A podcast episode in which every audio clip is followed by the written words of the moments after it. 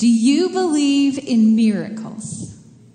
Do you believe that if you have faith the size of a mustard seed, that you could say to a mountain, move from here to there, and it would move because nothing would be impossible for you?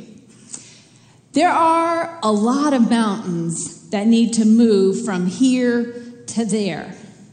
We are here with drug abuse destroying our community. And we need to move to there where people find healing from addiction so that 22 year olds don't die of overdoses. We are here where children go to bed hungry at night. And we need to move to there where no child ever has to think about where his or her next meal is coming from. We are here with negativity and venom and personal attacks being spewed out on social media and news outlets. And we need to move to there where we treat one another with dignity and respect. But it's not just out there. First Church, we have some mountains here as well. We are here financially where some people tithe, but honestly, most people aren't able or aren't willing to trust God with their finances. And we need to move to there where a vital, vibrant, growing ministry is fully funded by people who count it a joy to give. And we are here with staff working hard to schedule, email, remind, and then refill the schedule when people don't show up or people aren't available to there, where all of us count it not an obligation, but a blessing to be able to use the gifts that God has given us to serve others. It perplexes me that Jesus says in this passage that all of those mountains, plus all of the mountains that are out there in your life and out there in our world, can be moved if we just have faith. So I want to take a look at this perplexing passage. And at, before we do that, I want to invite you to join with me in prayer. God, we give you thanks for your word. We give you thanks when your word comforts us. God, we give you thanks when your word provides us direction when we don't know which way to turn. And we even give you thanks when your word perplexes us, when it causes us to wrestle and to seek after understanding from you. And so, God, we pray that you would give us your understanding for each one of us and that you would speak through me or in spite of me, so that your message, your gospel, might be proclaimed. It's in Jesus' name we pray. Amen. Well, I want to, can I tell you about some things that perplexed me in this? First of all, it just jumped out at me that Jesus says to his disciples, Nothing is impossible for you. Because really, I mean, I can easily believe that Jesus can do miracles, heal the blind, cure the lame, make the deaf hear again, even the dead live again. Jesus is, after all, God. But it's a little harder for me to believe that that's pos- nothing is impossible for me to do.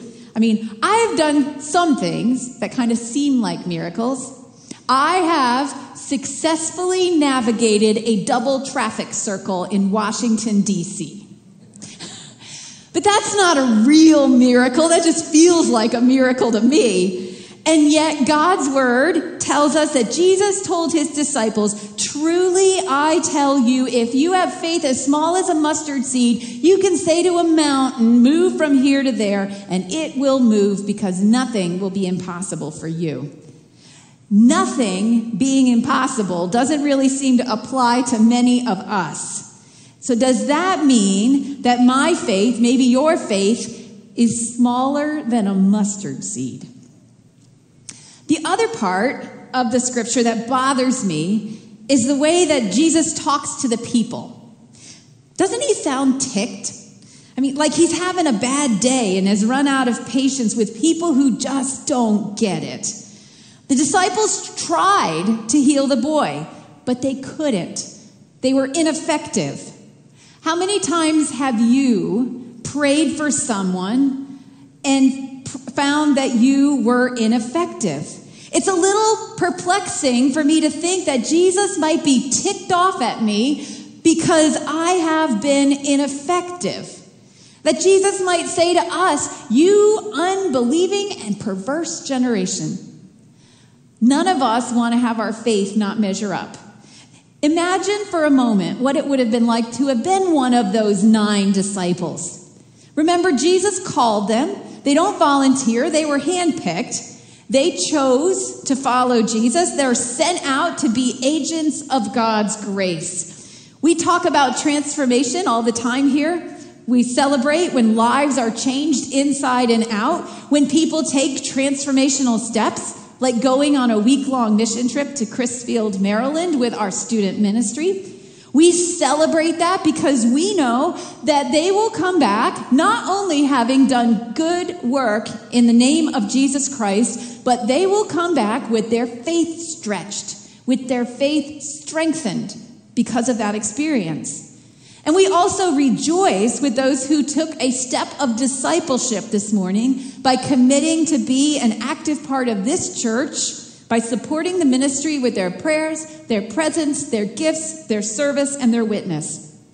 Like those first disciples, they choose to follow Jesus, and we celebrate that. But while we celebrate ways in which we see transformation and growth and service in people that we know, we tend to be a little hard on those original 12 disciples. We critique them for failing to understand Jesus' mission, for messing up over and over again. And yet, think about the sacrifices that those men made for Jesus. None of the people who are going to Crisfield, Maryland right now are permanently walking away from their job or their family so that they can be committed disciples. They're coming back. And yet, that is exactly what the t- original 12 did. They walked away and they didn't go back. They went from being fishermen, tax collectors, and rebels into followers and students of Jesus. They left their business, they left their family to devote themselves to learning the ways of Jesus. And they went from being ordinary guys to people whom Jesus gave authority to drive out evil spirits and to heal every disease and sickness. They followed Jesus and they saw him do miracles. They were there when the crowds gathered around him and he healed every disease and sickness among the people. Those suffering severe pain, the demon possessed, those having seizures, and the paralyzed. They were there when he healed the leper, the paralytic, the blind, the mute, and the centurion's servant. They passed out the five loaves of bread and the fish to a crowd of more than two, two uh, more than 5,000 people, and then they gathered up the leftovers. They were in the boat with Jesus when he saved their necks and calmed the storm, and they watched him walk on water. They knew what Jesus could do.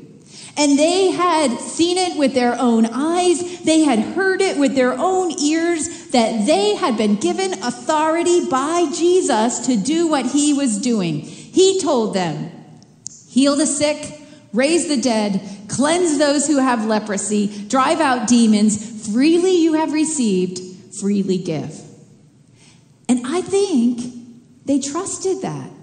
Jesus told them they had authority, and so they were confident that they could make a difference in Jesus' name. And so when Jesus goes up on the mountain with Peter, James, and John, he leaves the other nine down in the valley with the people, and they got their opportunity to put their faith into action. Because while Jesus is up on the mountain and they're down in the valley with the people, a father comes to them with his son who has epilepsy. And he's desperate because the seizures cause the boy to fall into the fire and the water. And the boy has a life threatening condition. Father comes to Jesus' disciples. He is looking for help. And here's their chance to freely give to someone in need. They are ready. They have learned from Jesus. They have been given authority by Jesus. But to their surprise, they can't heal the boy. I think that that caught them off guard. Why? Why? Jesus had given them authority to drive out evil spirits and to heal every disease and sickness. But they were missing something because they failed to heal the boy. I just love the honesty of the Bible. It doesn't omit the embarrassing stories and it puts them right out there. There is no covering up the disciples' failure. The fact that the disciples were ineffective is perplexing to me, but it's also comforting. Because haven't we all been in the same place as the disciples? Haven't you ever prayed and prayed for God to do something and not gotten what you'd hoped? And then wondered, is something wrong with me? Didn't I pray enough? Didn't I pray right? Do I have enough faith? Because something went wrong. What went wrong? That's what the disciples wanted to know. And so they pull Jesus over in private and they ask the question that is bugging them Why couldn't we drive it out? And Jesus' answer is painfully honest because you have so little faith. Ouch. It isn't the first time they've heard that either. Jesus has a habit of pointing out the disciples' little faith. Repeatedly, he addressed them as, Oh, you of little faith. Oh, you of little faith. Oh, you of little faith. Oh, you of little faith. The word for little can be translated puny. The disciples have a puny faith. It's not just a bad day for them. Over and over, Jesus has to confront them with the reality that their faith isn't what it needs to be. It wasn't the boy's lack of faith. It wasn't the father's lack of faith. It was the disciples' lack of faith that made their efforts ineffective. It was the disciples' puny faith. Which brings me to this, another part of this scripture that bothers me. Why is Jesus so hard on them? You know, doesn't he believe in positive reinforcement? I think I would have had a very different response. I would have said something like, You're just learning. I think I, you know, you've never tried to cast out a demon like this. This was your first attempt. You'll get more chances. Don't be so hard on yourself. Just keep trying. But that isn't what Jesus says. Not at all.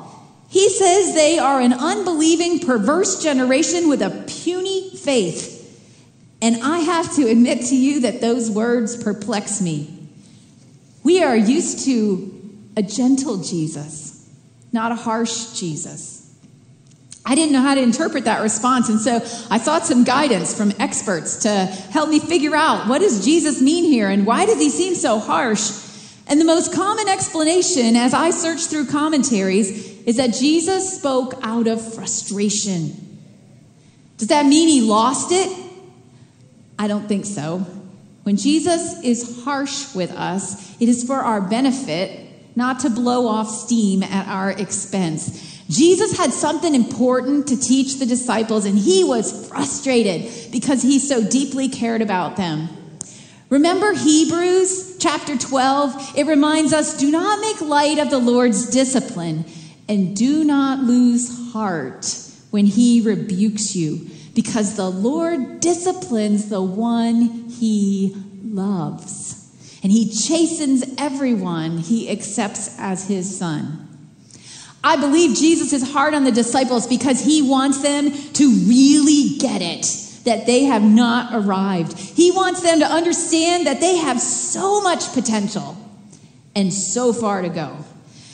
I have a friend who uh, recently wrote a note to his high school coach to thank him for pushing him so hard to give his very best. The coach made a difference not only in how he played baseball, but in choices that he made as he lived his life. And years later, after high school, he realized that his coach was tough on him because he wanted to bring out the best in his players and that it made all the difference, not just in a sport, but in his life. The people who really help us reach our potential expect a lot from us. And sometimes that makes us uncomfortable. I still remember a conversation I had a long time ago with one of my favorite teachers. I won a very, very small scholarship from the Berks County Home Economics Association. And I was asked to go to their meeting to accept my award. And because their meeting was happening during finals week, I felt that studying for finals was more important than attending a meeting of the Berks County Home Economics Association. And I explained that to my teacher. With uncharacteristic harshness, she told me that it would be wise for me to reconsider my decision. I went to that meeting because she was harsh. And I still remember that lesson about the importance of showing up to say thank you. So it leaves me with two questions that I want to kind of spend some time to walk through with you. One, my questions are why couldn't the disciples heal the boy?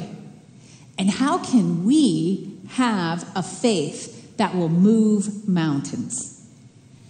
The disciples were missing something. They didn't get it. They thought that they could do this, but they couldn't. Why is their faith puny? And really, how do you even measure faith?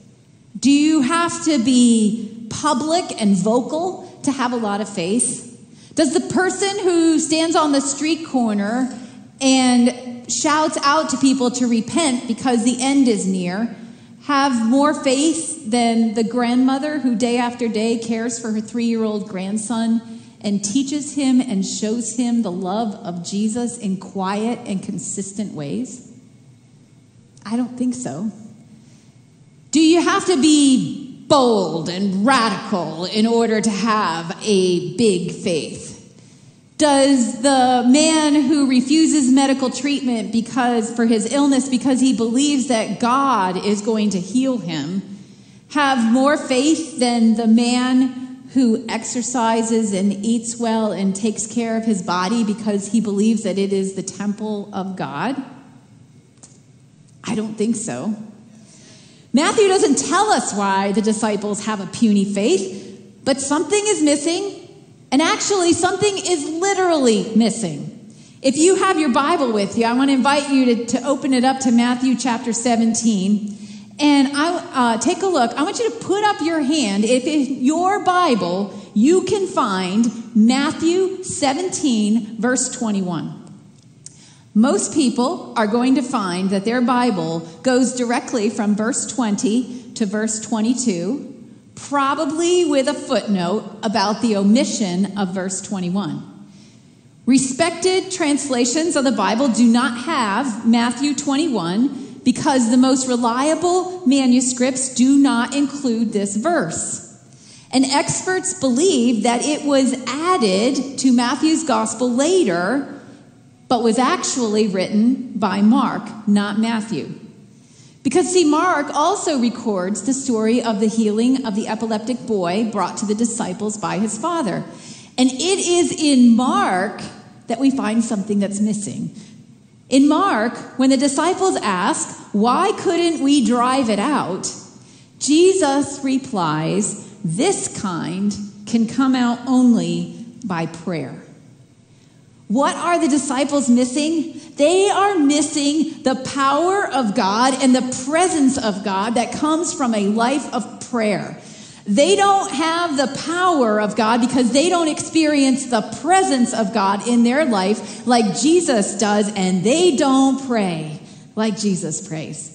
They were given authority to drive out demons and heal the sick, but that authority was limited. And it was dependent upon the ongoing presence of God that comes out of a relationship with God that is cultivated through prayer.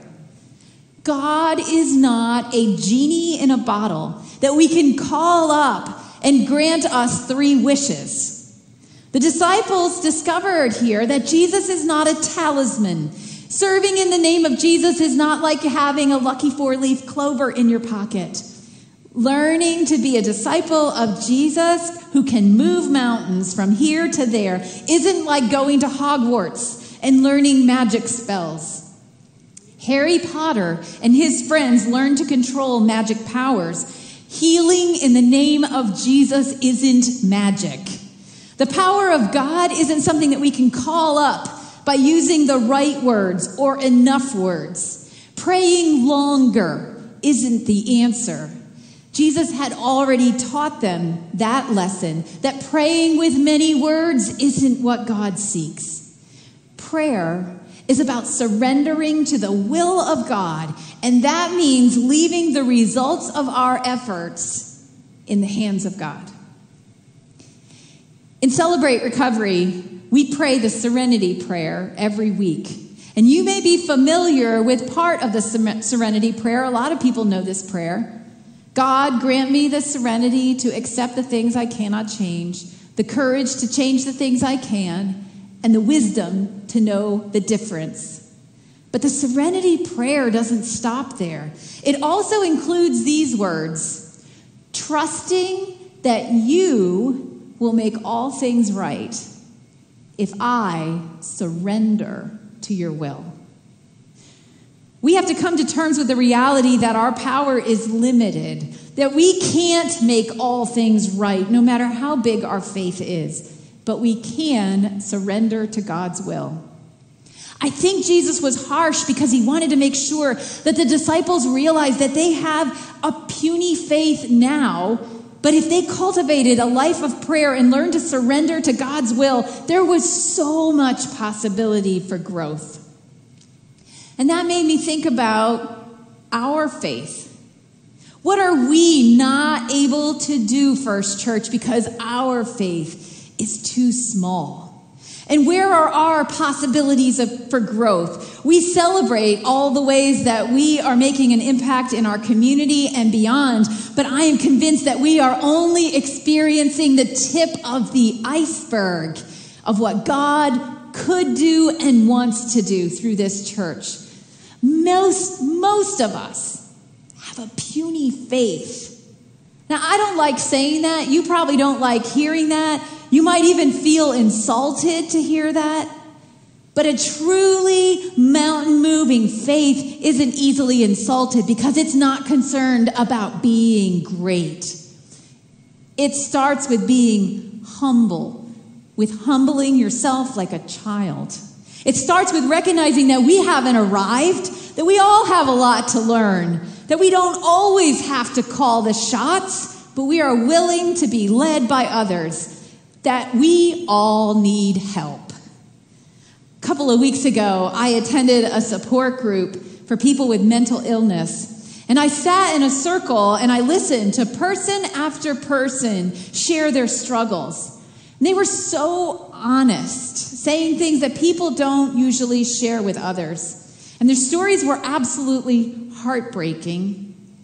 Like the father in our story, many of the folks who sat in that circle were there because they have a son or daughter who was suffering from a mental illness. And they not only feared for their child's well being, many of them feared for their child's life because they recognized that their mental illness could be life threatening. They didn't know where to turn. They'd been other places. They were looking for hope and for help. And like the father in the story, they weren't giving up.